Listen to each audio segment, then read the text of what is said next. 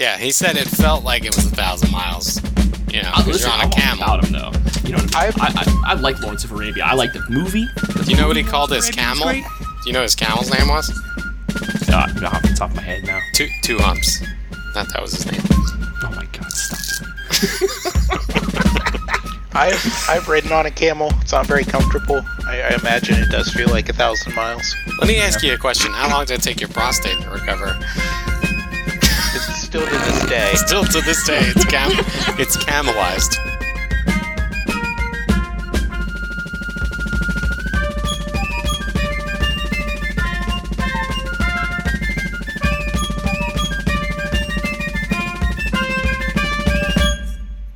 All right, welcome back to the Trilateral Troika. This is Steve, along with the other Steve Hi. and Ryan. His the- beer has been getting warm, waiting for you guys. That's What was that? How did you open that? Yeah, I de- delicately because it's a it's a natty light. It sounded like you like put it under pressure and flicked a match and changed the temperature and the cap flew off. That'd be pretty cool. Yeah. like one of those one of those old timey like from the '80s like peel top cans. No, but I've seen one of those recently. I gotta think what it was that I saw that on. But It's no, probably on like Malta Goya. This is just. No, I drank I drank a peel top like Jamaican ginger beer that was totally Goya brands. It's the Catalina lime mixer. It's the Catalina fucking lime mixer. Catal- You're drinking the fucking Catalina wine mixer. Dude, I tell you what, this podcast calls for an Arbor Mist. I need a sea breeze. Not to drink the fucking wine cooler. Oh, they're so bad, dude. Terrible. Just just go straight to box wine. I feel see that- box wine isn't bad though. I feel like I feel like uh, Sea Breeze though is like one step above the barrel of random plastic bottles at the front of the liquor store. The sea breeze was what my mom bought me and my buddy Alex. Like when we were, God, we had to be like 15, and she was like, "If you guys want to drink, you drink in front of me." And then busted out with this Stuff's good. of fucking sea breeze. Yeah. I looked at Alex and I was like, "Should we tell mom about the whiskey at your house, or like?" Should just be like, uh, listen, mom, uh, let's get something straight. But I would rather Franzia kind of drink- person, I would rather drink wasn't a problem. Capri Sun than Sea Breeze, and pretend She I'm called- drunk. She called Franzia her adult Capri Suns. So Yeah, that's what we that's what we used to call it. then you take it out of that box, it's just a big plastic bag, big bladder. Then, uh, uh, recently, I'd say within the last five years or so, I've had some friends that we do the uh, Tour de Franzia, where everybody chugs a box of Franzia as fast as they can and has to do a bunch of tasks. Oh Just my. see who can it. Uh, it never, it's never ended well. So You know, there's actually a historical figure that did that same thing. Um, T. E. Lawrence. was that Lawrence of Arabia? Did he chug Franzia in the middle of the desert? Steve, why don't He you clear did. this up for us? That's that's how he won over the Arab people. I've been doing a lot of uh, Battlefield One replaying this week to get ready for this. Is he in that? Uh, tangentially, Tan- tang- tangential. No, you said it right. You're good. Tangentially. Tangent- yeah. Yeah, tangentially. Surely. yes. But you So don't ever today- get to control them. Yeah. So today we're going to be talking about uh, T. E. Lawrence. That's Thomas Edward Lawrence. Um, he was born on August sixteenth, eighteen eighty-eight, um, in Wales. So a, a thing about uh, Lawrence that's kind of odd from like his his sort of like parentage and like how he was brought up is that his father was a um, was a nobleman. Okay. Um, he I'm- he actually a during Welsh nobleman? no, he was um, he was English. okay. He was of Anglo-Irish um, descent. Are there Welsh noblemen? There there are, I believe. Okay. Just making sure. There there's some like famous like mythological Welsh kings and stuff.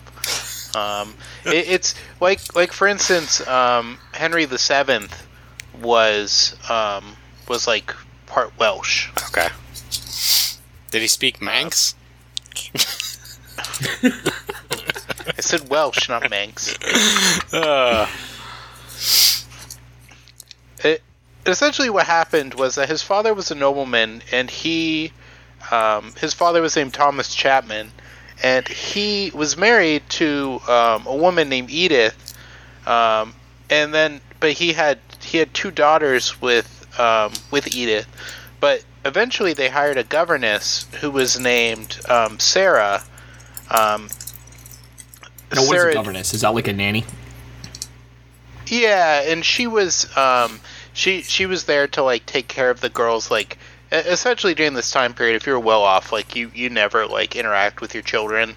Um you, usually in like the United Kingdom during this time period um and in a lot of other places like the second you can like send your children off to a boarding school you do and before then you have like a, a governess or or someone like that like handling your children and she ends up having an affair um, with his father, um, and he has a son with her. Oh, couldn't see that coming. And and eventually, what happens is is that her originally her name is uh, Sarah Junner, but um, she takes on the name Lawrence, which was believed to have been um, the name of her of her actual father because she herself was like a, an illegitimate child um, from one of these like noble houses. Okay. and so she she takes on the name Lawrence.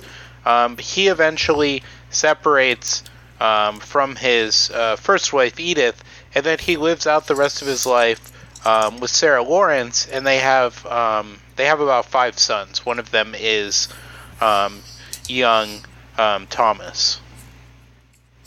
Okay. Do they call him Hey. Young Thomas? Because that's a great name for a kid. Probably Young Thomas in the house. it's like Cory in the house, but it's young young Thomas in the house. It's the original Cory in the house. It's Young Thomas in the house. T. Lawrence walks in, laugh track. Um, they they move um, throughout the UK, uh, mainly in um, in around England, um, and his father during that time also inherits um, a, a baron a baronetcy. Um, so he, he becomes a baron, um, and, and uh he inherits the ancestral house, which is uh, Killua Castle um, in Ireland. Just to clear this up, uh, he inherits a, an Irish barony called Killua Castle. Yeah. Okay. Just making sure. Um, so, and, and of his five sons, um, Thomas is the, the second eldest, so he's the second son. Um, so, so he's not getting anything. Um, and eventually, um, they they settle down in, in sort of um, in in Hampshire, um, England, um, in, in sort of this like isolated um, sort of, sort of household in the middle of the woods, um, where um, Thomas spends a lot of time, you know, out in, outdoors and in the wilderness, um, and, and he's sort of like an outsider throughout most of his life um, because because he's a bastard, Mm-hmm. And, and due to like sort of the social um, sort of restrictions at that time, you know, very much um, like Downton Abbey, you know, because he's because he's a bastard, even though his father is is a nobleman. Um, he, he'll never be able to inherit because he's a bastard, and then also because he was born out of wedlock. Like people in general society don't really accept him.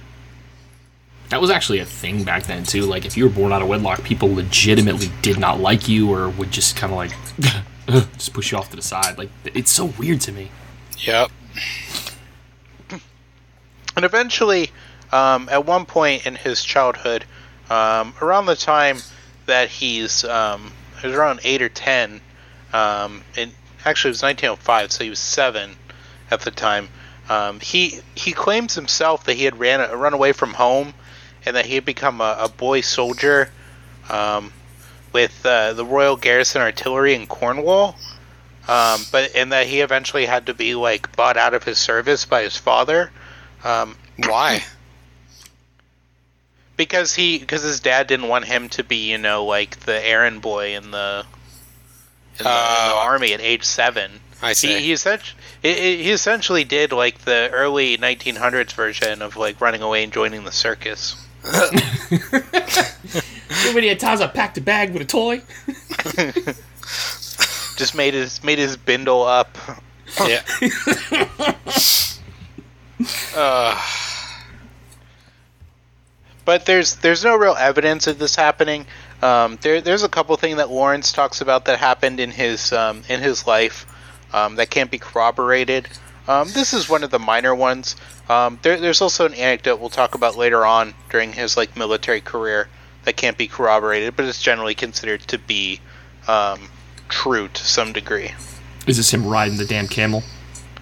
Well, no, he he actually did all that. No, no, I'm talking about like riding the camel across the desert in like some stupid like like 30 hours is what he said or something like that. It's like you can't make that. That's not possible. He Well- basically insinuated in one of his books, and I remember reading it. He he basically insinuated that he rode a camel something like a thousand miles in like 40 something hours, and it's like I don't. And then it come to find out he just basically didn't didn't include his sleeping time in there. He I read kinda that same book, and he He just kind of included his time that he was his ass was on the camel's hump. Yeah, he said it actually felt like a thousand miles. That's what he Yeah. said because he was on a don't know. camel. I was like, what? Stop it. So we have we have the T. E Lawrence truther and the uh, the T. E Lawrence uh, uh, Yeah. taker downer. Yeah, he said it felt like it was a thousand miles. You know, because listen, you're on I'm a all camel. about him though. You know what I mean? I, I I like Lawrence of Arabia. I like the movie. The Do you know what he movie called Lawrence his of Arabia was camel? Do you know his camel's name was?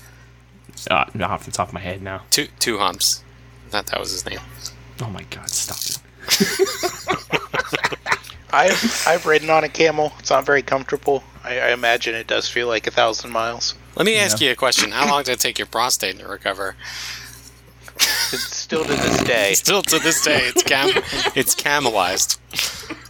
You have a camelized prostate. uh, around the age of 15, um, Lawrence um, and, and a friend of his named um, named Cyril uh, Beeson, um, they they go all around um, the, sort of the sort of the villages of um, of Berkshire, um, Buckinghamshire, and, and Oxfordshire, and, and just sort of like um, go and like document everything in like the village, like the churches. Um, all the monuments and different um, sort of like historical sites, and then they send their findings um, to to to Oxford and to the to the Ashmolean Museum, and, and eventually in their annual report of 1906, um, they they publish a lot of the things that they found, um, and, and sort of uh, credit it to the boys. Okay. Really? Um, So at and- and ar- 15, he was like he was like a roving explorer. Yeah, he That's was kind like a, a junior archaeologist, and then uh, when Junior. about a year year or two later, um, in 1906 and 1907, um, he would sort of go around France by bicycle, and he would sort of photograph and, and sort of document all the medieval castles in France. Now bikes. What time was this? 19. Like It's like s- 1906, 1907. So bikes were like uh, it was like uh, something a rich person had, right? I, I think they were fairly um, fairly common during that time period by then. Okay, When yeah. you, when you say bike, I'm not a big uh, bike? bike historian. I don't know. Do you mean like motorcycle or like or like Huffy? Like like a bicycle bicycle. Okay. Okay. Yeah, if he meant Yeah. motorcycle, he would have said it. Did he have one of those cool bikes, like the huge front wheel and like the little back wheel? A penny No, farthing. Yeah, he wasn't going around. That's what they're called. A penny farthing. a penny farthing. He did. He did though. He did. the back wheel was constantly going out. So apparently, there's too much weight on it. You know. Can you imagine how much of a bitch it has to be to change that front wheel? No, can you imagine the guy who designed that bike and then saw it in production and was just like, "I can't believe you're actually doing this." God, You know, I sketched it up as a drunk I was? goof. I was showing it to You my buddy Larry, and I said, "Look at this goof. Uh, look at this Do you know? bike." Do you know how fucked up me and Larry both were? Yeah, you- no you one really would get on this bike and drive up. You're the size of a joking, bus. guys. What's a bus? Larry, Larry, what the fuck's up with this shipment? How are we supposed to do with these big, big giant wheels and these little small wheels? What are we gonna do? Oh, You I wrote, I wrote 200, but I meant 20. Oh my god. Somewhere there's a rotting cache of penny farthing tire wheels, like just just laying in a in a barn somewhere in South Dakota. American Pickers is gonna find it and just be millionaires. I saw several of them in New York on it, so I started making the things, and they were gone in no time. I, I said to Ma, I said, Ma, this is the future. Till that man in Chicago got blown right the hell off one. Because it End does. it It, it definitely makes you like a wind target, right? Being on penny farthing. I mean, you're fucking four feet There's a lot in of the air. drag. There's this giant tire. I got it. I, I'm just picturing some guy riding it. He has like the Guinness Book of World Records, and it just ends with him going off a cliff, like the uh, like the uh, Segway guy. That's another guy. That fucking thing. I built a thing whose the entire point of the thing is that it gyroscopically keeps you level, and I fell off a cliff. It's Hey. excellent. Hey, that man revolutionized mall security, so cut him a break. Speaking of mall security, T. E. Lawrence went to the mall. Um, he went to the mall so often. In fact, Um, that he bought a On bike. penny farthing bike. He won a bike in an arcade tournament and rode it around in 1907. Uh, and that Lawrence, game that he played, Street Fighter.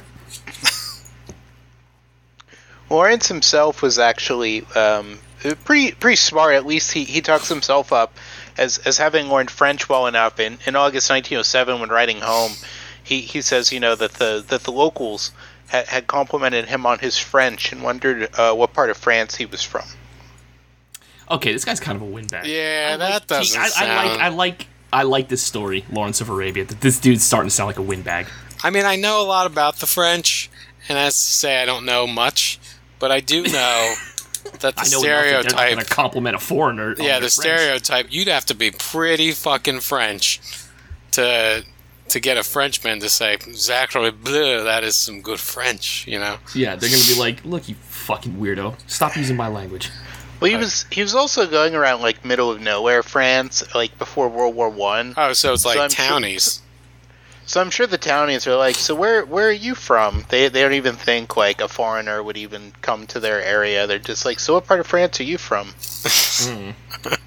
I'm from Might have been to Calais. his uh, might have been to his benefit to not say that he's from England, based on the two countries' history. Well, this is this is around the time of their rapprochement when they Their when they rappro- become friends and allies. Oh, okay, okay. Um, They mount up. so from, Mount from up. regulators. um, from from 1907 to 1910, um, he studies uh, history um, at at Oxford, um, and in in throughout that time, he also continues his um, his studies um, throughout France and, and the Middle East. From July to August of 1908, um, he cycled um, 2,200 miles solo um, through France to the Mediterranean and back, um, just researching French castles. And in the summer of 1909, he, he does a similar thing where he does a walking tour of Crusader castles um, in Ottoman Syria, where he walks about a, a thousand miles on foot over a span of like three months. what? God damn! I mean, that's definitely I definitely did ten possible. miles. I walked ten miles. I had blisters. I was miserable. I wanted to kill myself. This dude did a thousand. Fuck that. But he's got those superior pseudo royal Welsh feet. Um, here's my question too. Uh, I didn't want to interrupt you, but you said that he went to Oxford. Wasn't he like thirteen? No, it, it, he was because he's he started in 1907, so he was uh, 19 years old. Okay, okay, okay. Now, did he get in based on the fact that he was a royal bastard? They had a bastard quota. Which is like, uh, yeah. I love how the term royal bastard has turned into. It, it started as a bad thing and became an, just an epithet. Like, man, that man is a royal bastard. Yo, you know what? You know what that um Steve forgot to say? Yes, he went to Oxford, but do you know what college he specifically studied at? At, at Oxford College, he studied at Jesus College. From 1907 to 1910. He went to Oxford, specifically Jesus College, one of the constituent colleges. Wow. Isn't that what Oxford does, though? They have like, uh, they're like a loose confederation of. Well, that's that's all universities. yeah, they just you don't. have They just don't like- have names for the colleges. They Right. just call them like the College of Arts and Humanities. right, The prime right, right. example is here in Gainesville, we have University of Florida. Then you have like College of Dentistry, College of Medicine, College of Animal Medicine, you know, Okay, okay. veterinary medicine, that stuff. But that's I- weird. I the get. Jesus College, because they, they do clergy, like they, they they educate clergy and stuff. Like they do priests. He doesn't. Say um, in in sort of like a retrospective of his uh, of his brother. Um, his his brother Arnold wrote in, in 1937. Arnold That- Lawrence. Yeah, that um, his brother um, probably sort of like delved into his uh, in his researches as a way of like escaping life in England. because of the Like- fact that people didn't like him and thought he was a royal bastard. Yeah, that he was sort of like an outsider in society. See, but like, did everyone know who he was? I mean, couldn't he like go a town over and just be like, "Hey, my name's Jeff, here to uh, shovel coal." Hi, my name's uh, Thomas Ed- uh, Edwin Lawrence. Um, yeah. Well, I'm, I'm sure it comes up in like middle class England. You know, he's not like he's not like trawling the pubs in like Oh, okay. He's Also, he's he like hasn't really made a name for himself yet, though, right? he hasn't he hasn't really made a name for himself. He just like still in college. Um, Would you say that he had a privileged life, regardless of his stature as a royal bastard? yes. Yes. Well, he's just a noble bastard. He's not a royal bastard. Yeah, but we're gonna keep saying uh, royal bastard because noble bastard sounds like a class of people. Like you know what I mean? It sounds classy. yeah, it does sound classist. uh, Oh God. all right, I'll call him a noble bastard, Steve. Fine, you can have it your way. Um, in in 1910, it or in 1910 after after graduating. 1910. Good year. Fast forward, In the far fast future. forward ten thousand years. Oh man, 19010. T. We're gonna be talking about. Lawrence. we're gonna be talking about Lawrence of Arabia's great great great great great great great great great great. In great, great, great, 19010, T. Lawrence bicycled around the moon. It's space, He bicycled on Saturn's rings three times in 49 hours. exploring Crusader castles. oh God. While playing Crusader Kings 2. on his on his phone because that's when we'll have that power. And today sponsor. No, I'm just fucking with you. Ugh. So in, in 1910, he he becomes um, he becomes an archaeologist, um, and and he works on behalf of the British Museum, and he he goes on an expedition um, that was set up by this man named D.G. Uh, Hogarth, um, and he he arranged for um, for Lawrence to go on, on sort of a um, on, on sort of a scholarship on on this expedition um, from the Magdalen College at Oxford um, for about hundred pounds a year. So ex- so that's it? He's joining an expedition for hundred pounds a year. Um, so in, But he probably summer- would be okay with that, you know, because first of all, He was, he, he What was the guy's He was name? Skinny. D.G. Hogarth. Yeah, Yeah, so you got T. Lawrence, D.G. Hogarth, B.A. Baracus. You got all look at the these initials. initialed up guys. luckily no planes. They don't have to drug BA to get him on the plane. Hannibal, I'm not getting on that plane. it's like John Madden of the A team. Now you see Uh, this here's a guy. Who, when he puts his contacts in, he can see better. Oh, Oh my god. I refuse to do Madden jokes. didn't he die, or is he still alive? no, he's still alive. He's still alive. I think uh, each year a single strand, like a single hair from his eyebrows, falls out. and that's just one more year that he's allowed to live. Once all his eyebrow hairs. fall out, Seriously, he's done. if you want to be grossed out, look up John Madden eyebrows. No. You're just you're just describing his eyebrows like it's the rose under the glass or whatever in in um, Beauty and the Beast. It's the uh, the, the Pete drop experiment or whatever. Uh, you know about Do you know about that? The pitch drop experiment? I, I've heard of it, but I'm still laughing about the fucking rose underneath the glass. Oh. it basically is like this experiment that's been going on. It's the longest running single experiment, I think. Okay. Uh, it's been going on since like 1930. And it's just how long does it take a single drop of pitch to fall down the bottom of a funnel? You can look it up What? anyway. But we'll go back to T. Lawrence. It's so weird, dude. You gotta look it up. That sounds like some esoteric stuff. That It takes like incredibly 10, 12 years for one drop to fall. The last drop fell in 2014. It took 14 years. it's crazy. So T. E. Lawrence and his Huffy riding around the desert digging up stuff. For 100 pounds a year. Look, he's skinny. I believe it was Living 100 dream. Pounds get a couple per pounds in his annum. midsection. But how, He can how, get- add how long was a year back midsection. then?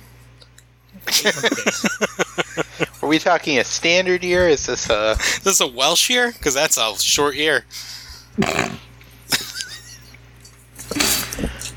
um, in in December of 1910?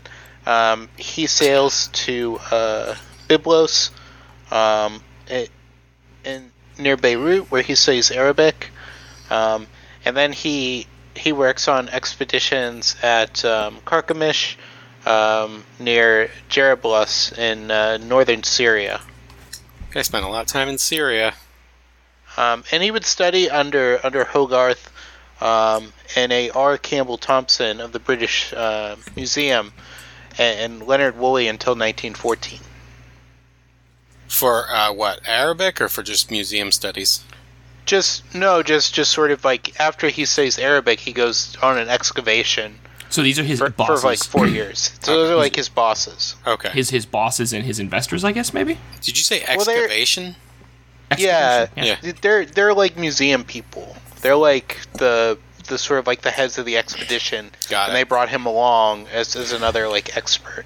They're like uh, museum people with the hats and the picks and the shovels. You know, museum guys. You know, they, with the tan, with the tan coats and all the You like suddenly and- fell down a hole there, buddy. You, sound like you're uh, tying your shoe or something. I, I went across. I went away from my mic because I was like, I'm gonna yell this, but I don't want it to like blow people's eardrums. Oh, okay, got it.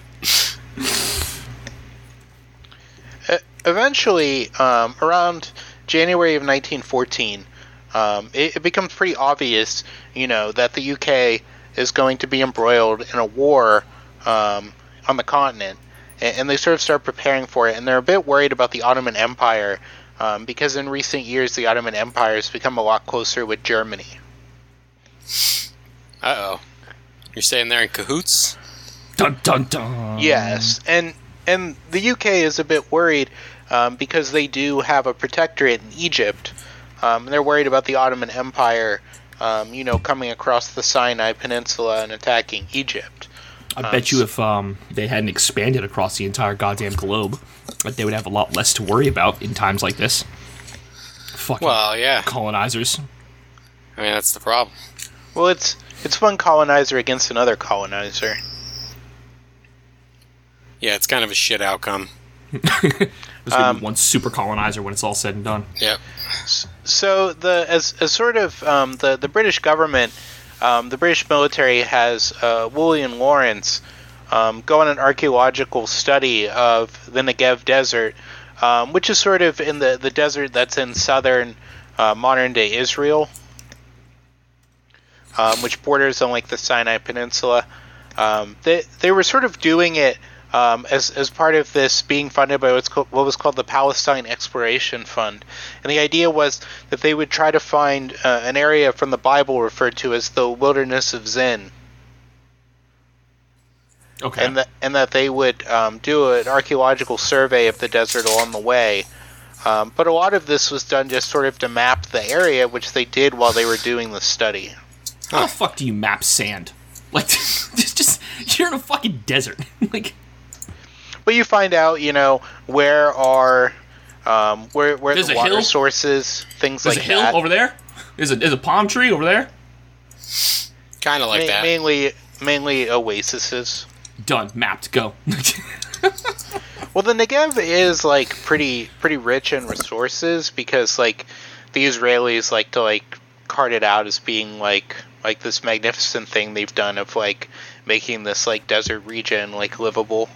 So they're mapping out more than just sand and trees. They're mapping out where natural resources can be found and things of that. nature? Yeah, like things Okay. like water, um, just just different passes and stuff like that. Ah, okay, okay. Like that, that makes more sense than getting on top of a dune and being like, "I see sand," and write that down. That's our map. Um, sand. and and he he goes as far as um, in in modern day Jordan um, to um, Aqaba and and Shobek, uh, which is like sort of by Petra, Did you say Agrabah? Did he see Aladdin?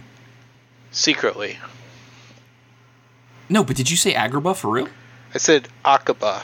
Oh, I was like, is that a real place? Did Disney jack a fucking city? Okay. So what what they do was they actually do publish um, a, a- like an archaeological report on it, um, but they send all their maps to the military. So Was so they make two reports. They make an actual like proper like academic like study report um, that that they publish, and then they they send all their other research to the British military. Uh, kind of underhanded. Nice. Okay. Um, and and when hostilities break out in, in August of 1914, um, Lawrence sort of holds back on signing up um, because he was told um, by a by a friend of his, um, S.F. Newcomb, that he would be um, that he would be commissioned as a general, um, and that he would be able to like give Lawrence like a good commission if he waited. Okay.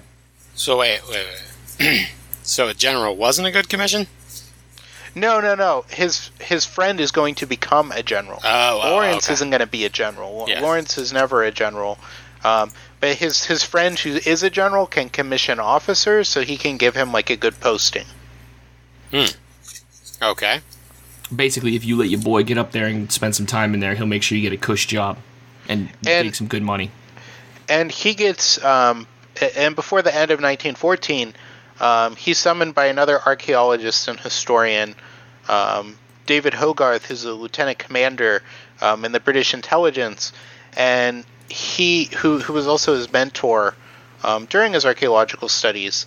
Um, to be in the Arab um, Bureau um, of Intelligence um, unit, which was in Cairo. Um, and he arrives in Cairo on December 15th of 1914. T. Lawrence does. Yes. Um, and, and a lot of uh, what sort of this this unit was sort of focused on was sort of working with the local Arab peoples um, because most of North Africa, you know, there there are Arab peoples, um, especially Egypt um, and the areas near Egypt. Um, and, and during this time, there's this growing um, Arab nationalist movement within like the Ottoman Empire. Um, and many of these, um, many of these sort of um, Arab nationalist groups, it, sort of what they want is is they want an end to sort of like Ottoman rule as, as sort of like a dictatorial monarchical system, and they want sort of like a more um, sort of like constitutional um, sort of system. Uh oh, this sounds this sounds dangerously like a revolt's coming.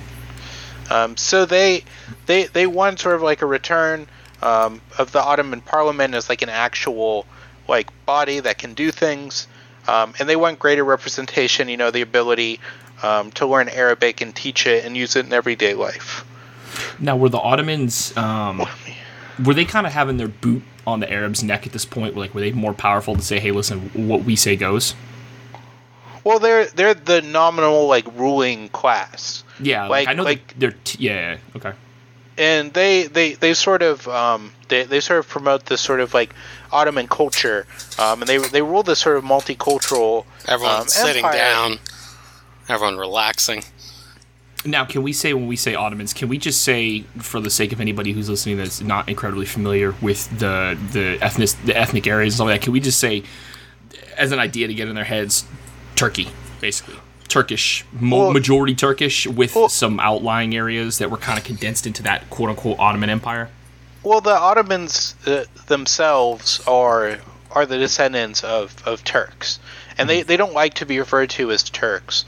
Um, they they were of the Seljuk tribe, um, and and then they sort of like bring in their cultural like sort of a pre-modern thing where you know sort of before like ethnicity really exists, um, and then they eventually like co-opt the local Greek inhabitants of Anatolia um, to convert to Islam and sort of adopt um, their their sort of culture. Um, and they would refer to themselves as Ottomans. Like during that time period, if you would call them a Turk, they would consider it like an insult. Ah, okay, okay, all right. So, so they're they're Ottomans. A, a Turkey has not been formed yet. Um, you know, Turkey has not yet collapsed. Um, but we're thinking out of that area of the world. Yes, and, and Okay. Ataturk has not taken over. You know, they haven't committed the, the genocides that they will go on to commit to Yeah. form the Turkish state. the goddamn Armenian genocide was real. I don't give a fuck what you people say. I think Um, most so- most reasonable people don't you Yeah, don't have to argue with there. I, I think the vast majority of people outside of Turkey believe the, you know, the, the Armenian genocide happened. Yeah. Um, so they, they eventually come into contact with one of the uh, one of the local Arab leaders, um, who is Sharif Hussein, who's the Emir of Mecca. Um, and Sharif Hussein, um, the the Husseins themselves are they're descendants from Muhammad, which is like not that not that difficult, um, but they're one of those lines of of of sort of like nobles that can trace their lineage back to Muhammad. Muhammad. Okay. Um, and, and the British sort of begin negotiating with him, and, th- and they promise him that they will create an independent Arab state, which includes the the Hijaz, um, which is sort of the coastal region of Saudi Arabia, um, Syria, and, and Mesopotamia. Hmm. An autonomous And- state, huh? Yeah, a, a, one independent Arab state. Sounds Uh, familiar. Uh, What year are 'cause- we talking about right now? What? What year are we talking about right now? This is this is still in 1915. Okay. Um, and and Britain sort of wants to have you know a friendly state in the region um, because they still control the Suez Canal during this time period. okay. Um, and so and so having you know installing um, the the Hussein um, as as sort of like the the leader of the sort of like nominal um, Arab state will create a situation that protects their interests. Um, but this this quickly um, th- this quickly changes because the French are not really happy with this.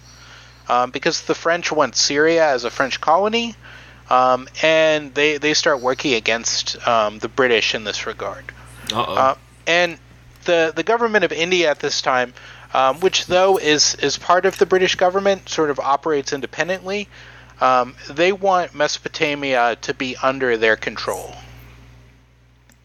um, and and they want that region to, to sort of be like a granary for India, um, and and also because they control an outpost in Aden, like sort of like a trading port, and it would further strengthen their control of that port.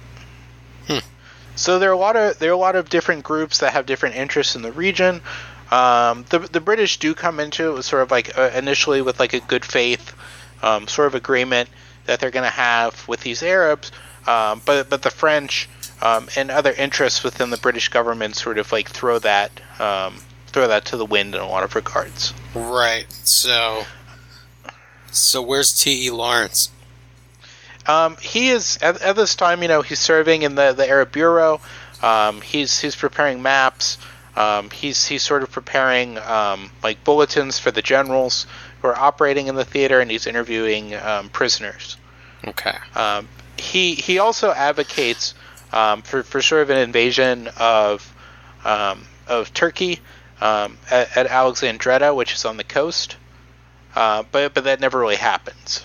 Um, he, he's also very consistent in wanting an independent Arab Syria.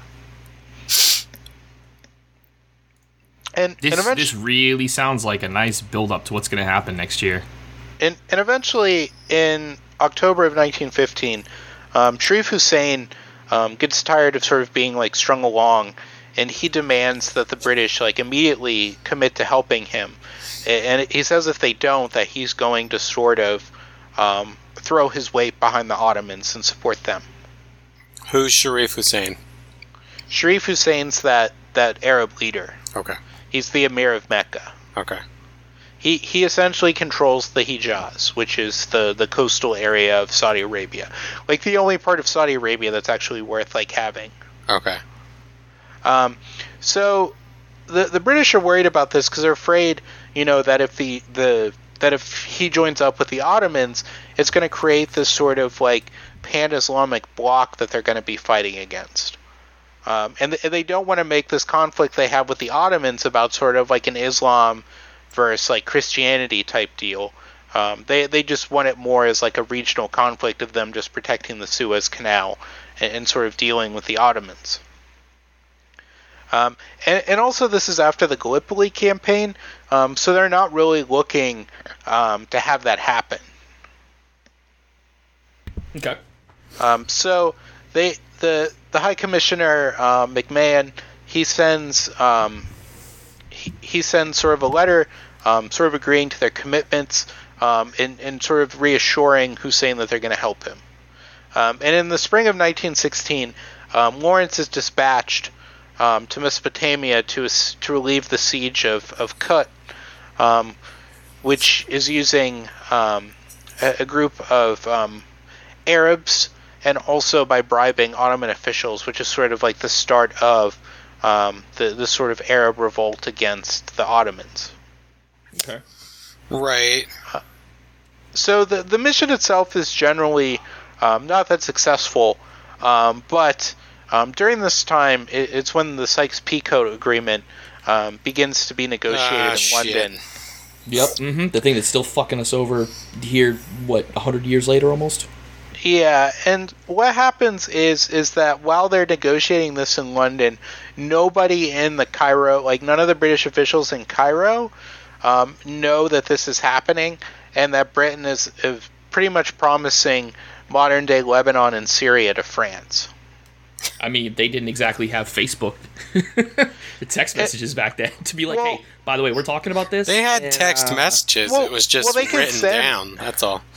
they could send telegraphs and stuff, so it's not like They had it's ravens. not, it's it, it's not like the information is not getting to them fast enough. It's that they're willfully like not telling them about what they're doing. Of course, of course. Um, so, and, and they also set down this sort of um, goalpost um, that they say that if the Arabs want like an independent state, they have to conquer Syria's four great cities. So they would have to conquer Damascus, Homs, Hama, and Aleppo. If they were to, If- if they- state, If, if they were going to like claim to have like a state, okay. state, that would Okay. give them sort of like the, if they controlled that territory, it would sort of give them the prerequisite to you know declaring their own state. okay, Um, so the Arab Revolt begins in full force in June of 1916. Um, so they they have very few real successes. Um, it, it seems like early on that the Ottomans are going to like bust through and capture Mecca. So on October 16th, 1916, Lawrence is sent to the Hijaz um, to to sort of like uh, gather intelligence. Um, and while he's there, he interviews um, Sharif Hussein's sons, Ali, Abdullah, and Faisal and he can and he sort of concludes that that Faisal is the best candidate to lead the revolt. I've heard that name Um, before. I, I'm sure He- you've heard all those names because they're the ones that were kind of like the Arab commanders. And they, they also it. eventually become like kings of, of different areas. Yeah, I've heard King Um, Faisal that, that, before. that does that doesn't last very long. Okay.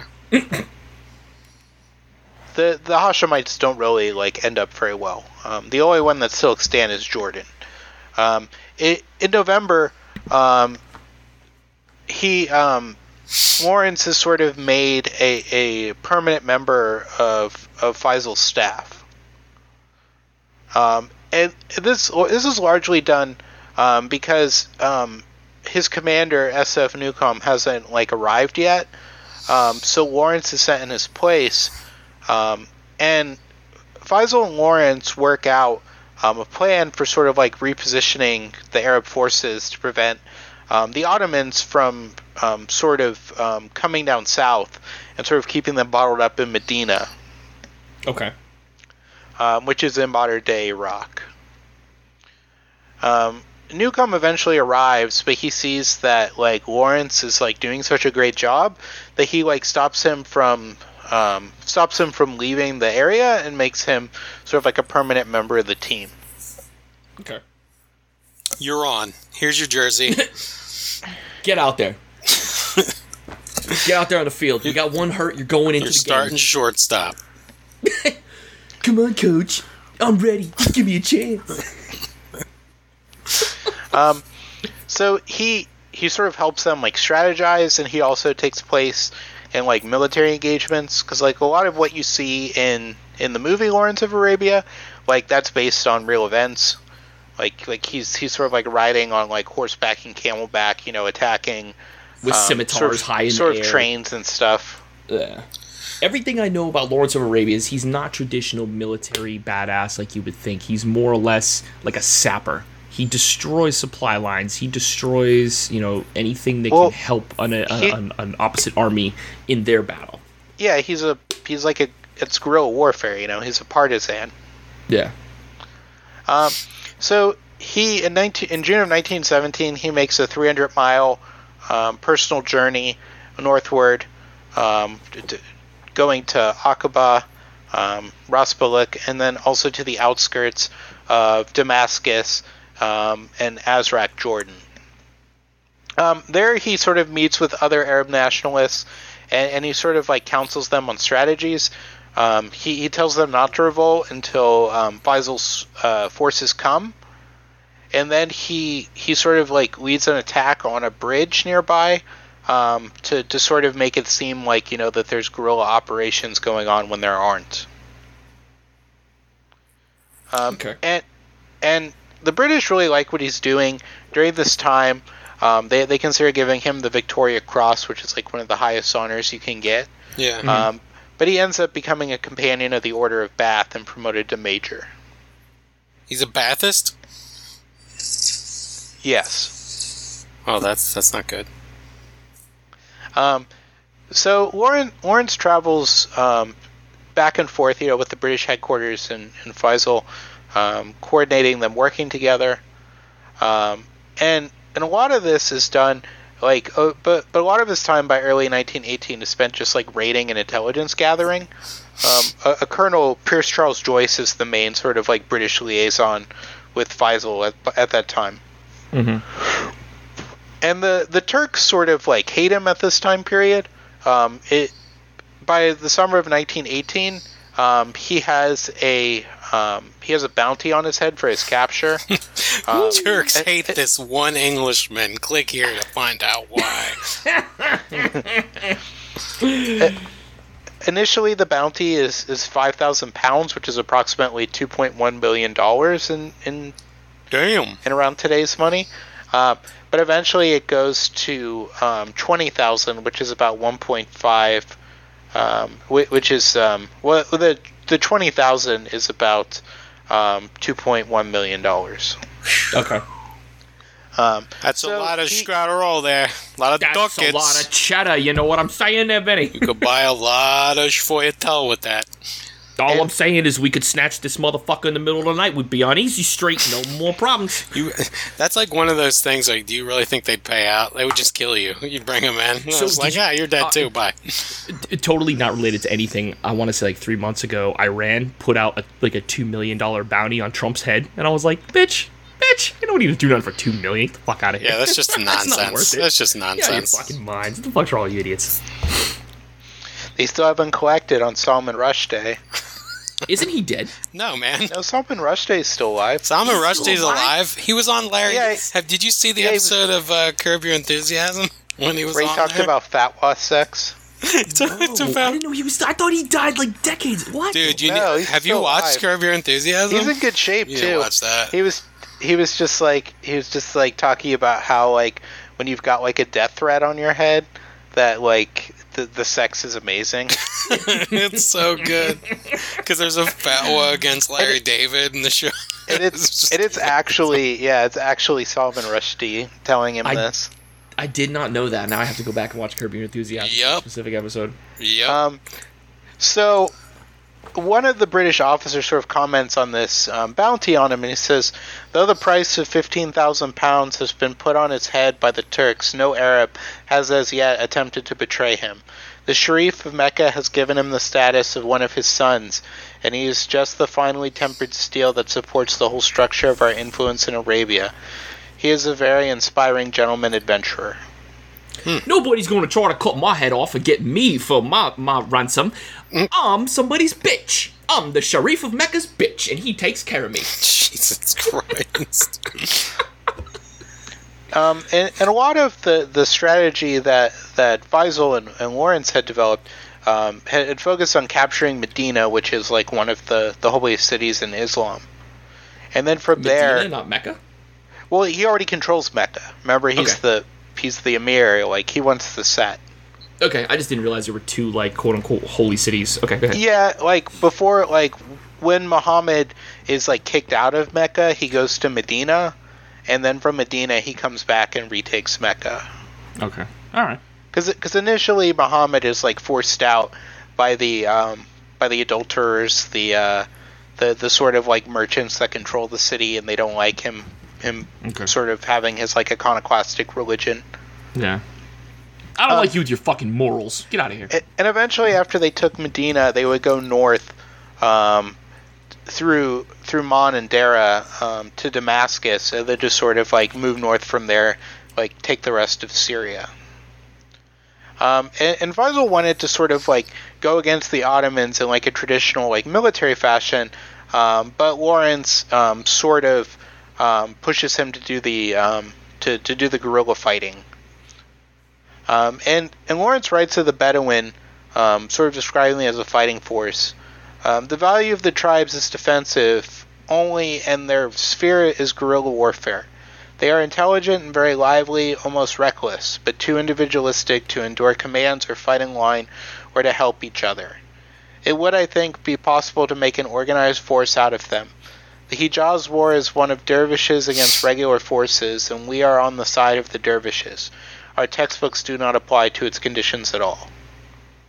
Um, which is pretty, which is pretty accurate, because the way a lot of these, um, these, these sort of like nomad fighters fight, is that like they they stop in the middle of the battle or, or like at the end of the battle instead of pursuing the enemy to just like collect like the riches from the dead. And it's not to say like they're undisciplined. That's just like how warfare is done in those areas. Yeah. Okay. Kind of, Um, kind of still how warfare is done. Yeah.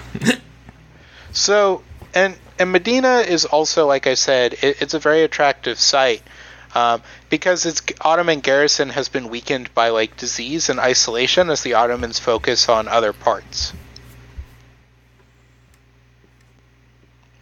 Um, so he, he sort of comes up with this idea um, that they, they sort of leave Medina alone and sort of go around it.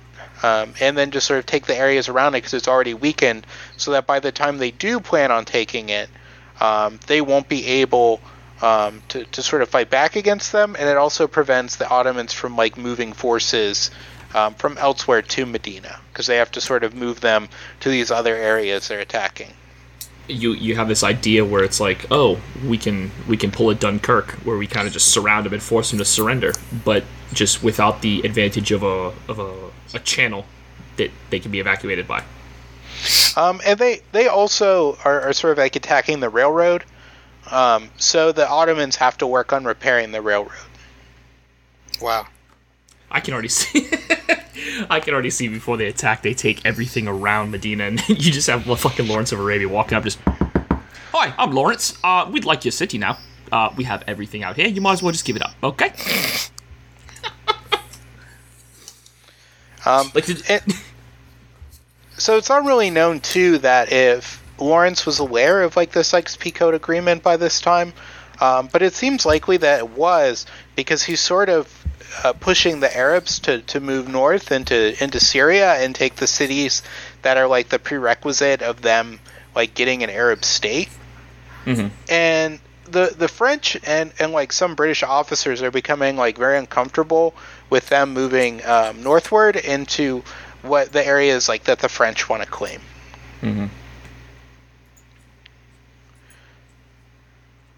Well, you said at this point they were kind of working together, right? So, what would France's big problem be with basically the United Kingdom going in there? Well, they don't. The first force, and then France could go in and be like, "All right, well, now we got our land. Thanks for clearing it out, right?" Well, well, that's that's not what the problem is. The problem isn't that the British are, are sponsoring this Arab force. The the problem is that these Arabs are moving in, and that once they take the territory, it becomes theirs. Like they want Syria okay. to be I a see French colony. They don't want it to be like an independent state that they like have influence on. They want it to be like French Syria and French Lebanon. Okay, all right, that makes sense. Kind of like French Canada. Um, kind of, but but very different. Yeah. Okay. Uh, ma- mainly for the fact, which we'll talk about, is that Lebanon and Syria are purposely set up to fail Oh. because they're not really they're not really set up on any logical lines. But but we'll get to that. okay. Um, so eventually, in 1917, um, he he sort of proposes this attack with Arab irregulars um, on the city of Aqaba, which is on the Red Sea, um, and Aqaba could be attacked from the Red Sea, and that's where the Ottomans are sort of expecting them to, instead of across the desert. Um, but Lawrence and the Arabs, like they attack from the desert, so the Ottomans aren't prepared, so they get hit from behind um, and they're able to, to take the city. Wow. So this is the second time this has happened. They've been hit from behind. Um, and he he avoids like telling the his British superiors about this because he's afraid that they're going to tell him like not to do the attack because of the French. It's a good reason. yeah. Um, and then they they also um, they they attack. Um, they they keep moving north, um, and it, it just sort of like sort of steamrolls from there. Okay. Um, so the the new commander, um, the new commander of the the Egyptian Expeditionary Force, um, Sir Edmund Allenby, um, he he agrees with Lawrence's strategy, um, and then so now that he has Allenby, um, Allenby's confidence, and he has um, Faisal, um, his his sort of strategy of them taking these areas in Syria is is working out for him. Um, and Allenby says this of, of Lawrence I gave him a free hand. His cooperation was marked by the utmost loyalty, and I never had anything but praise for his work, which indeed was invaluable throughout the campaign. He was the mainspring of the Arab movement and knew their language, their manners, and their mentality.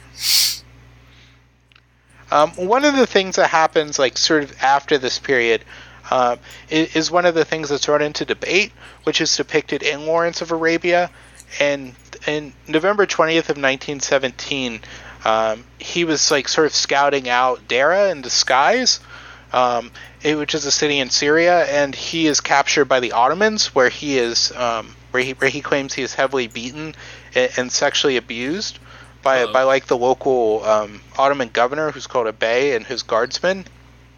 Uh oh. Um, but he doesn't go into the detail about like what they did to him.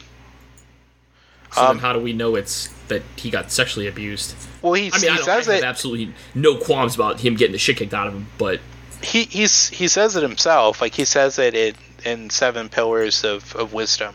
Like in his own own accounts of the war, he claims this happened to him. okay. Um, but there's no there's no independent testimony.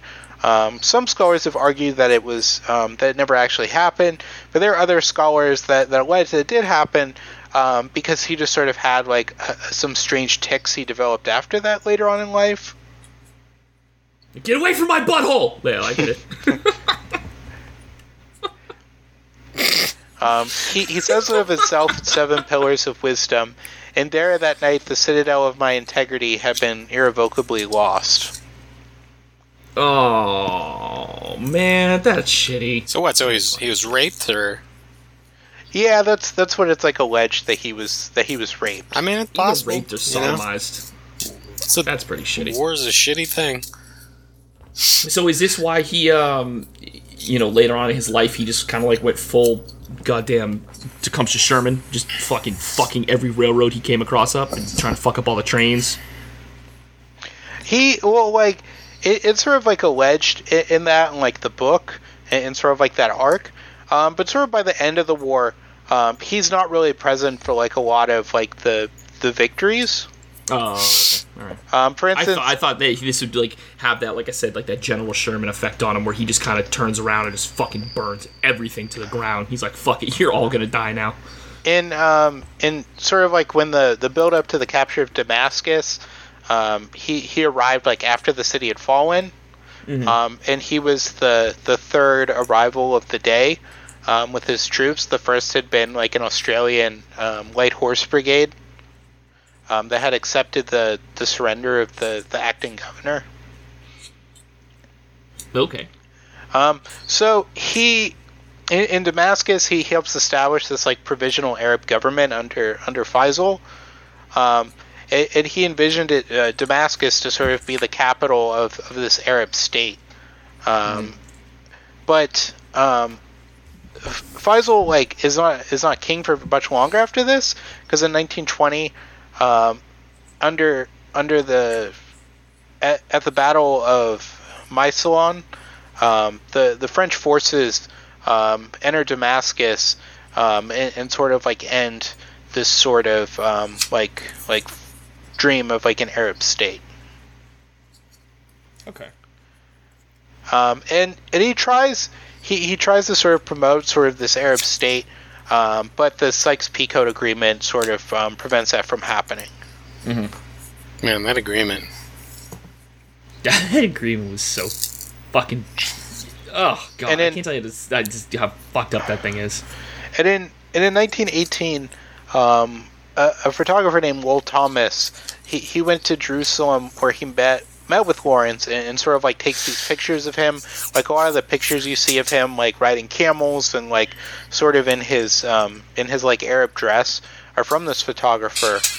Um, and it, it sort of like gave to the sort of like lucrative like slideshow presentation that Lawrence would do like after the war.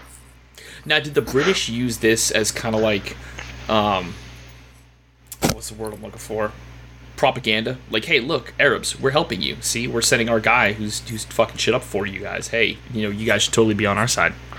No, it was it was just more like because this is after like by 1918, like the Ottomans are like done. The war is the war is over.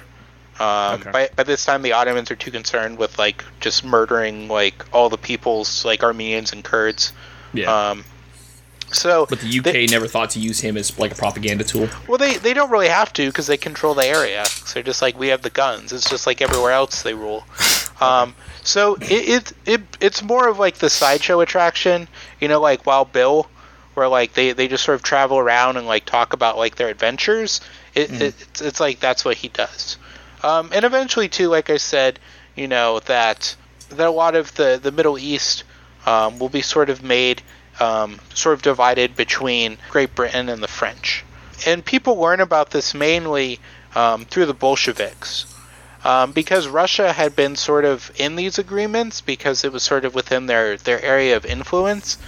And when the Bolsheviks sort of take over, they, they get all the documents and they just publish like the agreement. Okay, what's Russia's take on this? Well, no, the, the the the Bolsheviks are like this is this is what like the imperialists are doing. Like the the Bolsheviks are in control. They are Russia. Okay. So so Russia was Russia was down with it. So like if we're gonna cut up the Ottoman Empire, like we want a peace. Okay. Uh, we want a piece of this Ottoman Empire because we're going to have this man named uh, Leon that we need to send somewhere because he's becoming very problematic over here. So we're going to send Leon He's part. to our he's point. part of the uh, agreement. We're going to send Leon to the state that Russia Subsection controls. B, Sykes-Picot Agreement. Leon leaves. Okay, Leon everyone okay? Okay, ratified. Leon, what are you doing back here? I I forgot my keys. I forgot my keys. I'm sorry. I'm sorry. I'm leaving. I'm going to Syria. It's funny. Like, what are these keys for? His car. Okay. He forgot his keys. His car keys. his Oh, house keys. that's for like his briefcase full of like papers.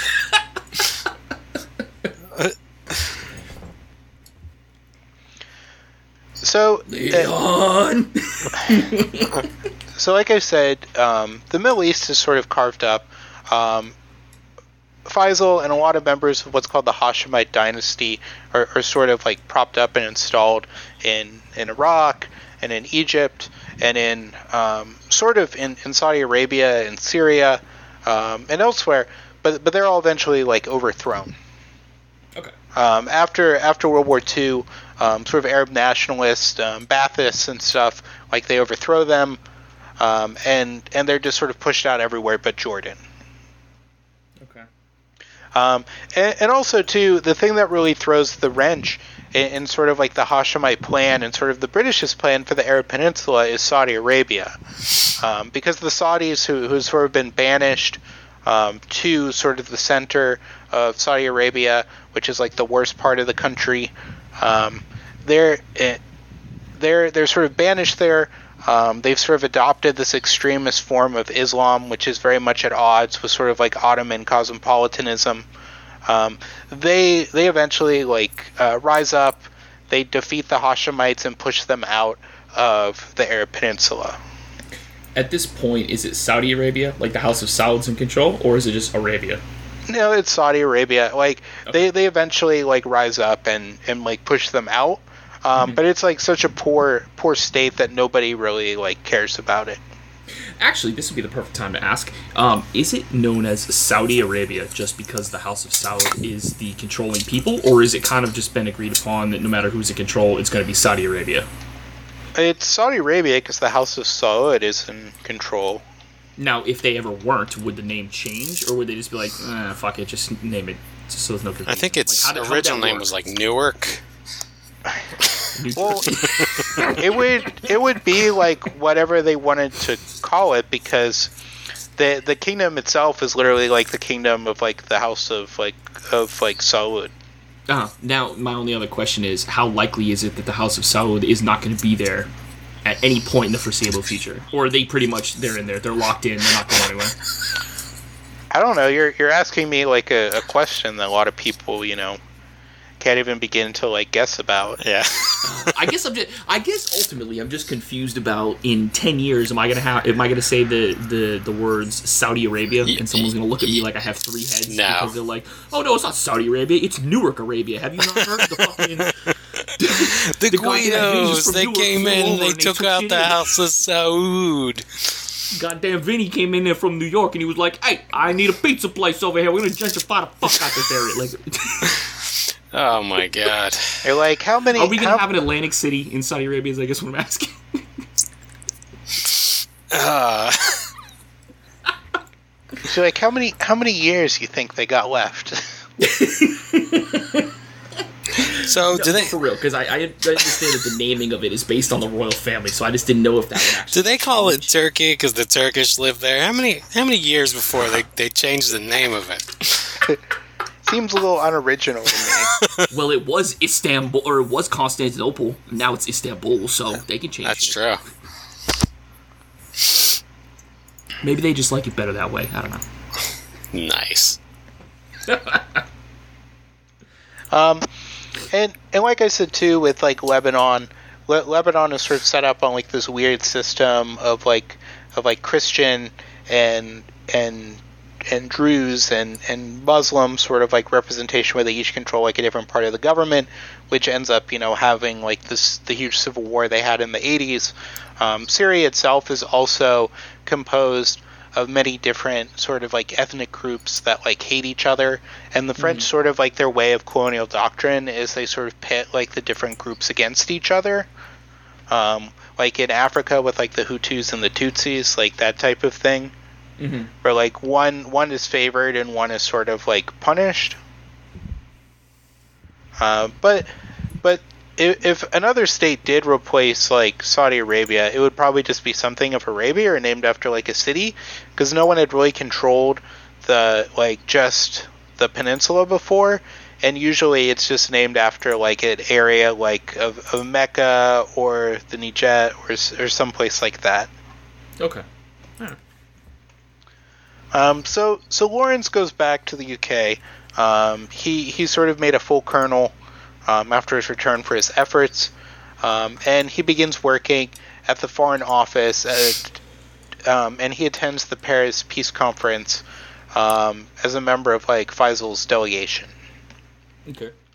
Um, and he almost dies in a plane crash um, in 1919 um, when his plane crashed at an airport um, um, in Italy um, that was about to take him to Egypt.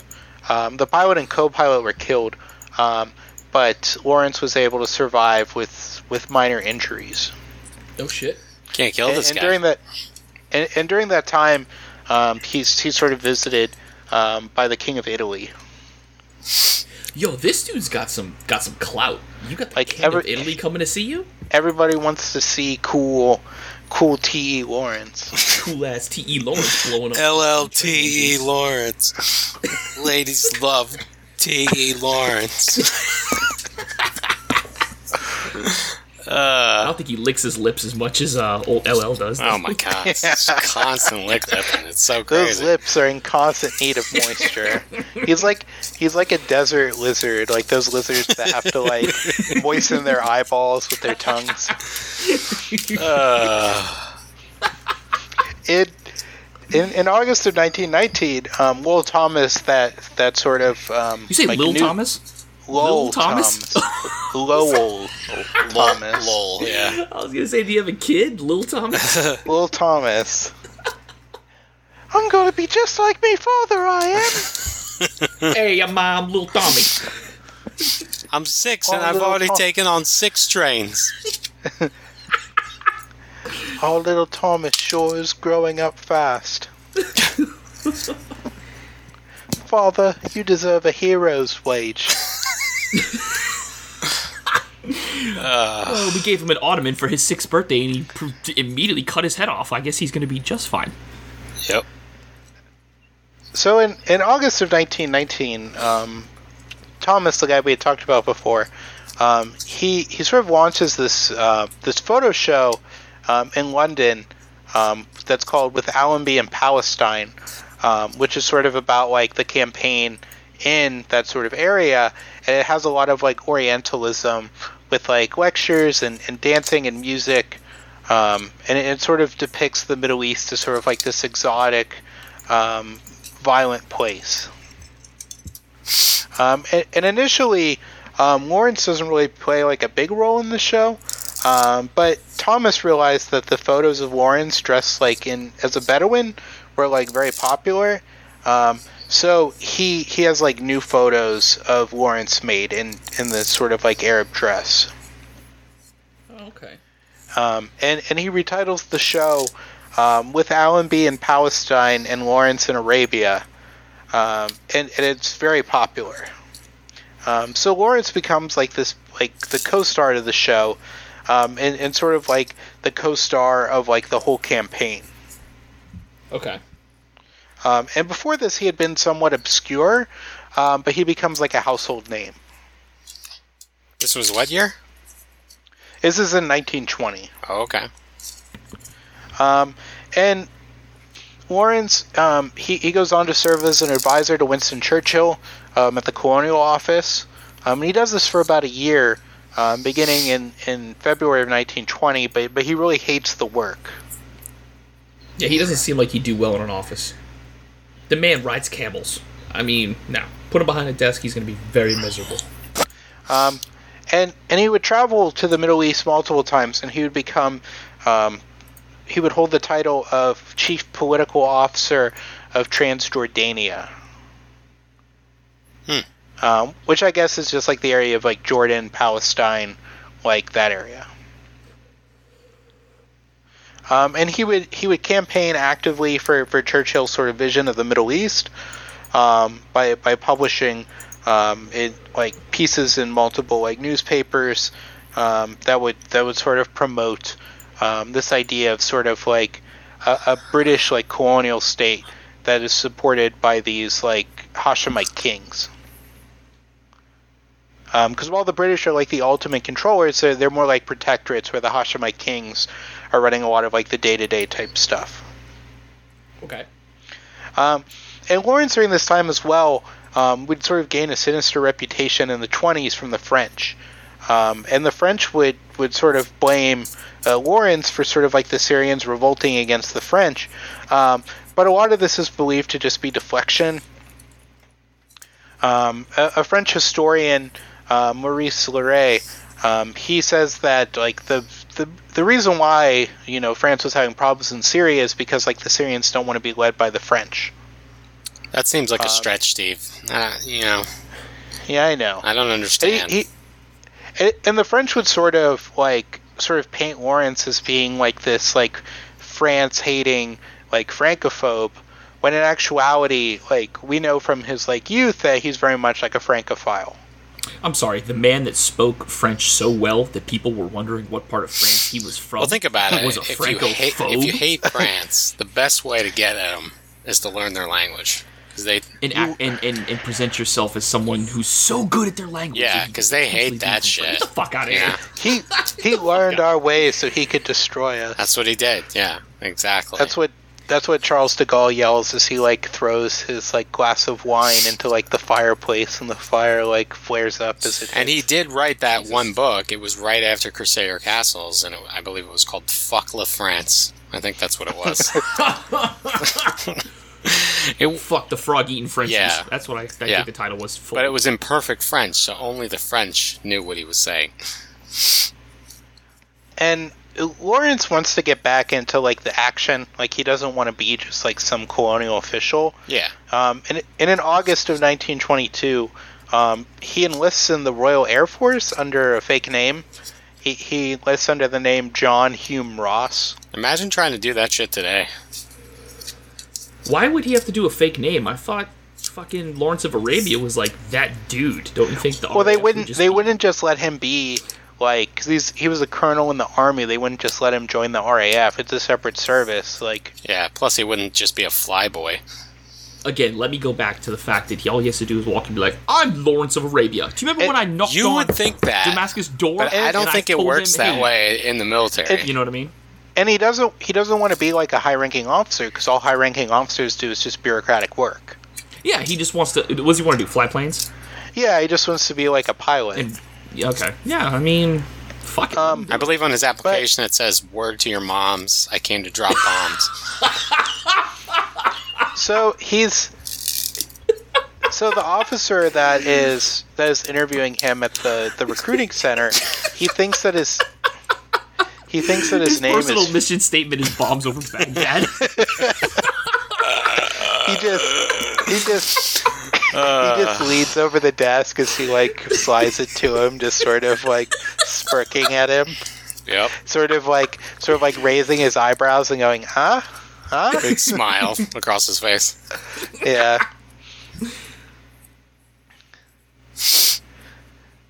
Um, and he he sort of um he, the the guy there like initially is like very suspicious of him, and he suspected that the name was like a fake name, and that Lawrence uh, eventually admits that um that it was like a fake name and that he had provided fake documents, um, but he's able to convince a um, he, he's able to convince a, an officer um, within the RAF um, to write a letter to um, that that same day to the the recruiters, telling him to like let him in.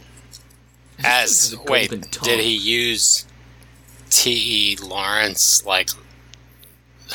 Did he use his own like push to get that letter written? It it seems that he did. I don't. I don't think we know exactly like who wrote the who like pushed the order. So in the end, Um, he the- did like balls up and push himself. but the guy in.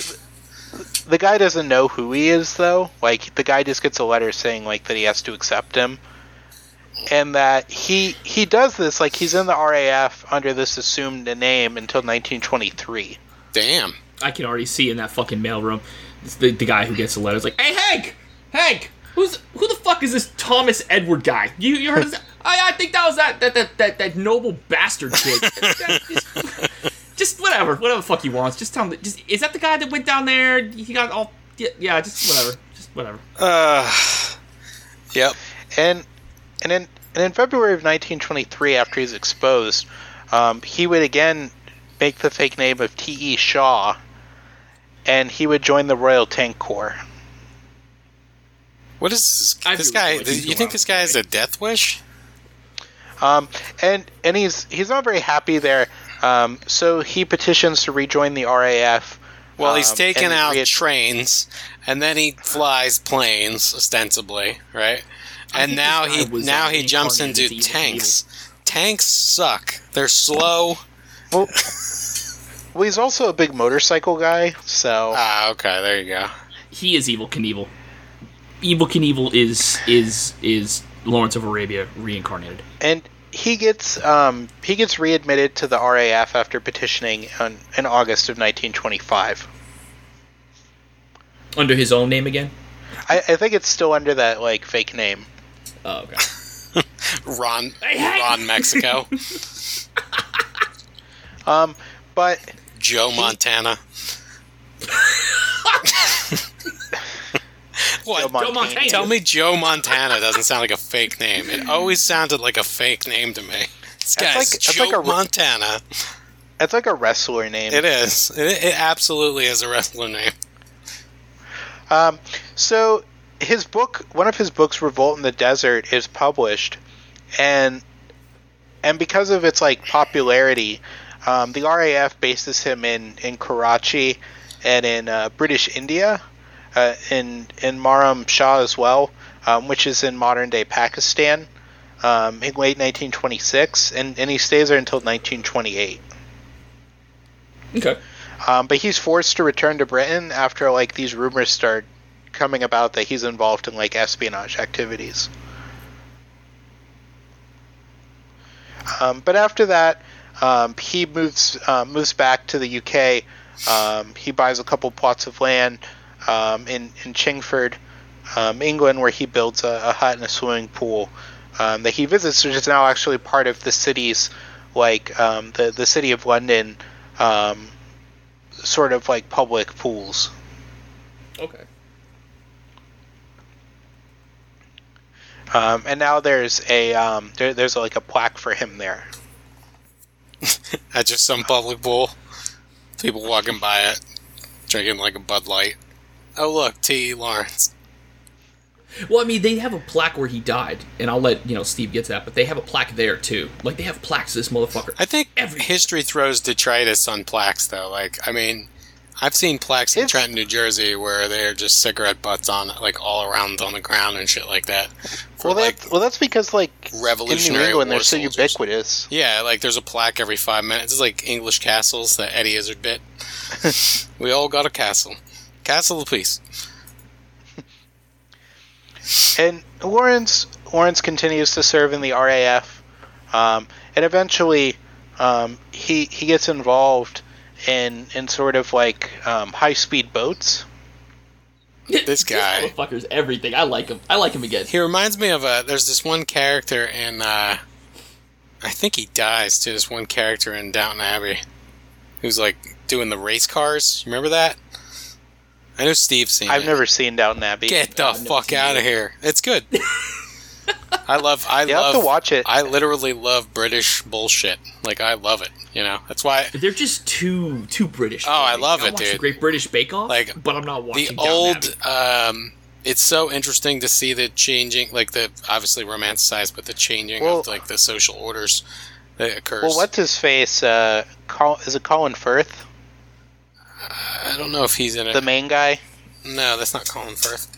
from the King's? The You King's talking Speech? about Downton, Yeah, Lord from like the King's.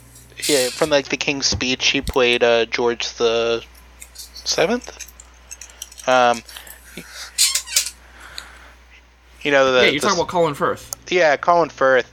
Like, a- apparently, like people in the UK are not like like a lot of like people in the UK are not big fans of like Downton Abbey for like the same reason like people in America aren't fans of like Gone with the Wind because like Colin Firth gave this whole big speech about how like it represented like a better time in like the UK and stuff like that. oh god. and every and everybody's just like, go fuck yourself. yeah. So, um, because I've never seen it, what's wrong with Gone with the Wind?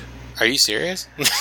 I've never seen the movie. I swear to God, no, I swear to God, I've never it's seen the movie. it's just like a very much like the lost cause. Like the South a- was like great. yeah, it's like it's a lost. antebellum, like it's an Oh, antebellum fuck lost that- cause fuck thing. That shit. Fuck off. Yeah, there's some Fuck real off, like off. You lost, you fucking losers. You fucking losers. reinvention. Christ, get outta here. There's like a reinvention stuff in it. It's yeah. It's not. Oh there's a lot of stuff in it that's not like without getting crazy about that. There's a lot of stuff in it that's really wrong. Like it's just not right. Yeah, right. no, I'm good. I, there's But reason. Down No, Abbey I've is never seen it. Down Abbey is more of like uh, a romanticized kind of period piece, and Mhm. it it does show the shift from you know when they were like absolute royals to like slowly going away from that. But it is Yeah. it is romanticized. Now I like watching it because I like that shit, but I could totally I see feel like where. 99% of historical set pieces are romanticized. Sure, absolutely. You can't, you know, you know what I'm saying? You can't really depict history as it It's- was because, God, that would be so fucking shitty. It's it's also like the crown It is. Yeah, exactly. where where like it's just like a very idealized form and like for us you know it's just like you know like the idea of like a monarch is just like it's almost like like game of thrones you know it's just like a mythical sort of thing like oh this is that quaint they have like kings and queens and they all they all dress fancy but the people who have to live under these assholes They're like fuck uh oh yeah, dude. Th- Yeah. yeah. Downton Abbey is very much like that. Yeah. It's it's Trying to put myself in the mindset of one person rules my life and can have me Well- killed if they don't like how I speak is is just mind-boggling to me.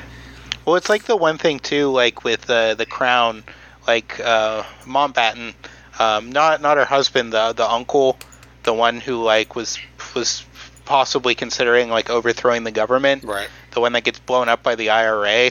Like he was probably like a pedophile. Like Oh yeah, absolutely. There's yeah, all kinds yeah, of like stuff. shit like that. all kinds of stuff It's they like leave these out.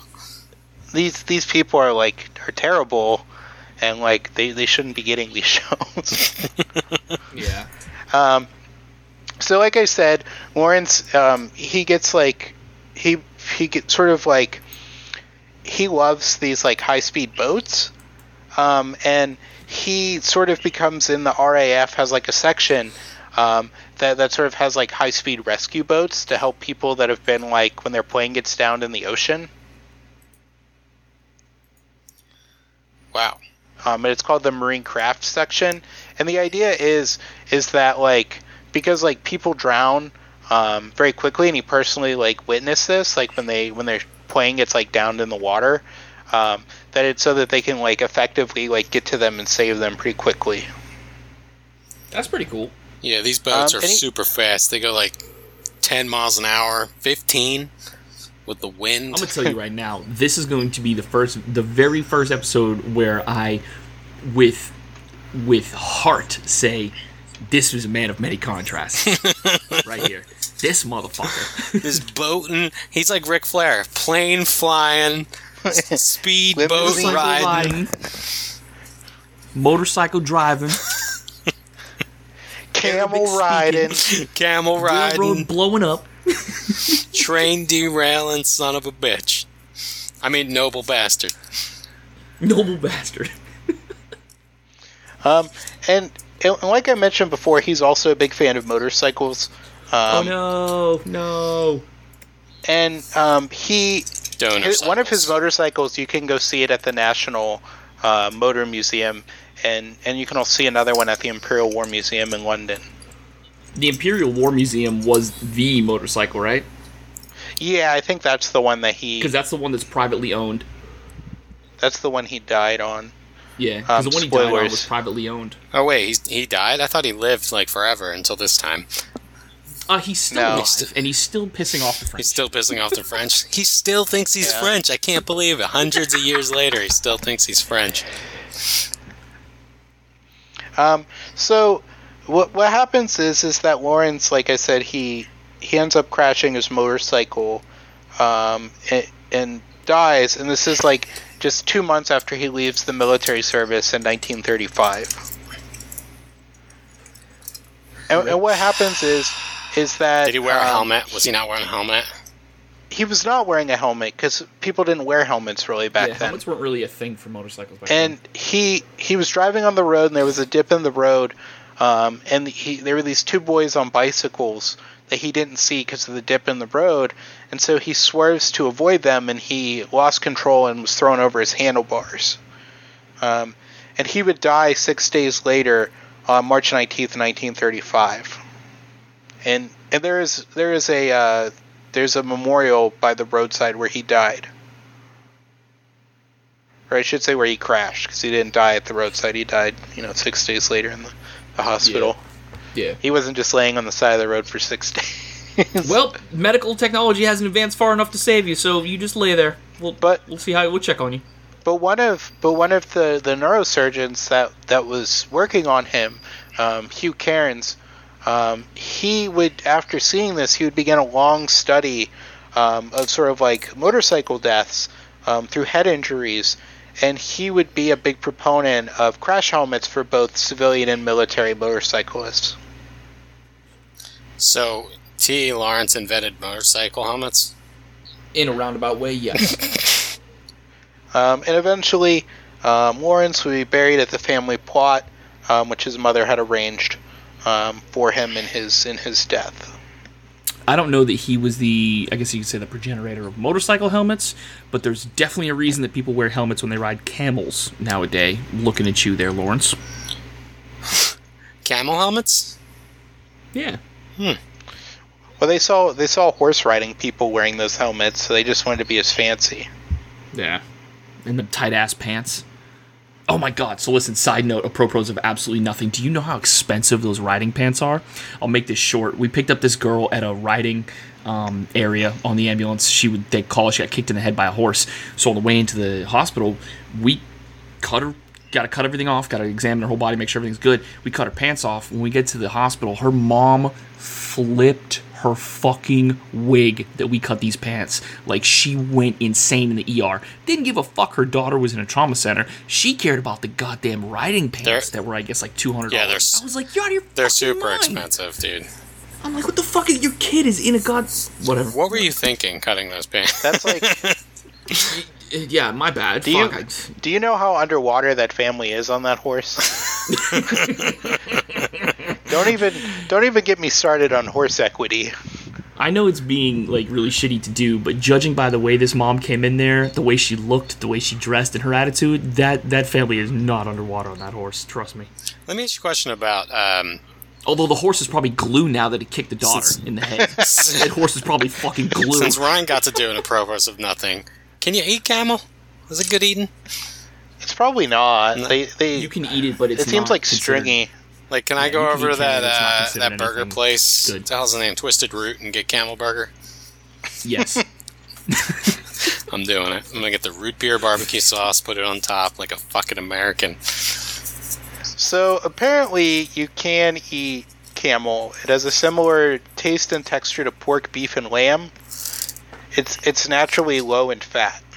Literally, pork, beef, and lamb have n- no similarity whatsoever, other than the fact that they're meat. What the True. fuck? Who, who wrote that? what the fuck? Google. That's like Fossil something- oh yeah, you ain't Farms. had alligator. Alligator tastes like chicken. Turkey? I- I- yeah, it tastes just like Alligator chicken. tastes like fucking alligator, dude. I've had, I've had it many times. Fuck the idea tastes that like it tastes like chicken. chicken. It does not. It tastes so much alligator tastes like fucking alligator, bro. it's so much I much worked in a place where we had alligator tail, and I've had it plenty of times. It tastes like Steve's fucking alligator. Steve's definitely had it too. I different Yeah, I've people. had it a bunch. Different people have different like taste buds on it. When I came down here before I moved, I had had it at Lone Cabbage, uh, which is like a airboat place, and uh, it, they're good, but it is not Oh, chicken. delicious. Yeah, no, somebody tried to tell me, oh, it's just like chicken. I tried. I was like, Shout out to Lone bitch. Cabbage Hush Puppies. Oh my god! Shout out to Ballyhoo Grow with their alligator. Shout out to. T. Lawrence. Uh, you know, the inventor, F. the progenitor of alligator bites. F motorcycle F. now let me ask you a question. Uh, so we kind of like threw T. Lawrence on a pedestal here, other than possibly hitting on him because he's an, an asshole. Like maybe he's a little bit uh, bombastic, I guess, about like his accomplishments. Like A braggart. yeah, like but is were there any other negatives that that came up about this guy? Because I mean that time period, you know, he had some real real issues. So was he compromised in any way? Has he I don't has he milkshake ducked on Yeah. Twitter yet? Like? We are sorry to say, now he was it comes out So today. he's just a genuine dude. I mean, he could, His- he couldn't have His really views been. on the French are abhorrent. They are not for today. He's apologized for them. yeah, he's, he's made a He's new made, Twitter he's made account. a donation. he's going to rebuild his follower base over the course of the next five years. He's failed he put an apology video on YouTube. Let's not forget that. We all saw that. You know, let's let's just not you know let's just not penalize a man for one bad day. You know, So here's a man who essentially helped the Syrians, right, to disturb well the Arabs. the Arabs. And okay, so the Arabs to uh, inhibit French colonization in the Arab world with the support of the English. Am I understanding that correct? pretty much sort of the formation of a of an Arab state because there hadn't been an Arab state. Okay. Is there any circle uh, where okay. people don't like his efforts in this day and age? Like maybe like hyper nationalists or something? Probably the French. Yeah. I I don't really know because it was just sort of like a thing at the time. Sure. I think a lot of like the Arab nationalists don't like the Hashemites because you know they want an Arab socialist system, um, which is sort of like a fascistic like like dictatorial system. Sure. Um, but like other than that, other than the fact that like the Hashemites were the ones, and that he's installing you know these these Arab kings from elsewhere onto these like locales. You know, obviously the people there didn't agree with like Hashemite rulership when they like over overthrew them in like popular revolts. So that's weird. um, that would that would probably be the negatives, but I would say at the time, like the idea, like it, in terms of like colonialism and imperialism during that period, you know, he's one of the good ones. Cool. How's this? I found I found a negative because I was curious. I went on um, his Wikipedia in popular culture where Lawrence of Arabia has been depicted. When was this Hey, edit Alan- made? So listen, in Alan Bennett's, and this has a this has a um, citation, but in Alan Bennett's uh, "40 Years On," which was released in 1968, uh, it includes a satire on Lawrence known as "quote Tee Hee Lawrence" because of his high-pitched girlish giggle. Quote, clad in the magnificent white silk white silk robes of an Arab prince, he hoped p- to pass unnoticed through London. Alas, he was mistaken. He had a high pitched, girlish giggle. Okay, A, that's hilarious. B, So- fuck you, I feel attacked. so wait, so he's, Well, you know- so he sounded like Jim Jones. Have you ever heard Jim Jones laugh? my wife called. My wife loves murder porn. You know, she watches all those videos, and she, like, like my, like you do when you're a, a, a girl, and uh, she. I go in the other room, and she's watching this Jim Jones. She's like, listen to him laugh, and it is the fucking scariest, most high pitched, like evil giggle I've ever heard in my life. It's only scary because you know who No, he is. dude. You didn't It know who sounds he is, I so would fuck- I weird. heard his laugh. Listen, I heard his Ah, laugh. If I didn't come know who Jim Jones was and I just heard some dude laughing like that, I would fucking roast that dude into the Oh yeah, yeah, sure. Wow. Yeah, absolutely. Well, well, I want to say that the thing about Lawrence might have also been um, homophobic because it, it's believed that Lawrence might have himself been gay. Sure. Like, there's there's a lot of like debate on that um, about his about his like like, sexuality. Like, And I'm like sitting even like, who gives a fuck? But then you realize it's the 19. Well, at that again, at that time, just to reiterate, it was illegal to be gay where he lived. yeah, it was the very least problematic. Yeah, it was. Re- no, it was. It was literally Okay, At the illegal. very least, it's illegal. Yeah. At the best, it's At the problematic. best, it's 'Cause even- problematic. yeah. because even in um, even in like Lawrence of Arabia, the movie, like there's there's a tinge of like of like of him being like gay. Or effeminate. like like it's sort of it's sort of hinted at. That's dumb as fuck. Yeah, but it, that was that time period. Not to sound like one of those assholes, but you know. Yeah. And I guess some some guess people get a pass, say- or some people were better at uh, getting away with it. What a fucking shitty thing to have to think. But you know. You know what I'm saying? I, I guess we could say definitively, definitively, that Lawrence of Arabia was definitely a man of many contracts. I, I believe so. Yes, I would say that's accurate. Steve, would you say that's accurate? Accurate. accurate. All right, another one in the books. Another one of the books. All right, in the tank. R.I.P. to a good one.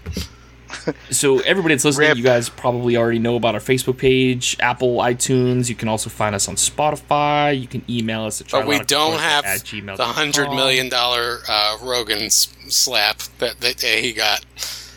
He Yeah, didn't even give us the insider trading hookup. I know. Did you see that? Apparently. oh my god! Fucking shot. I sent him an email and I was like, "Yo, listen, Joe, you got any tips? Up and coming podcasters?" He talk said- what thing. it- he sent me an email back. Said, "Who the fuck?" No, is this? he replied, but he couldn't get you, so he replied to me. I got the email. What he said was that if we invest in saunas, that uh, Oh, that's will okay. be And the- all and right. The sensory deprivation tanks, right? yeah, well, a sauna deprivation tank. Yeah. A deprivation sauna, if you will. He said Eddie Eddie Bravo has a good one, has a line on a good one for us that he'll sell us. Yeah, and it's not even 5G. You don't even have to worry about it. Not 5G. Jesus fucking Christ. It blocks 5G signal. Uh, all right. See ya. All right, people. Later. Bye.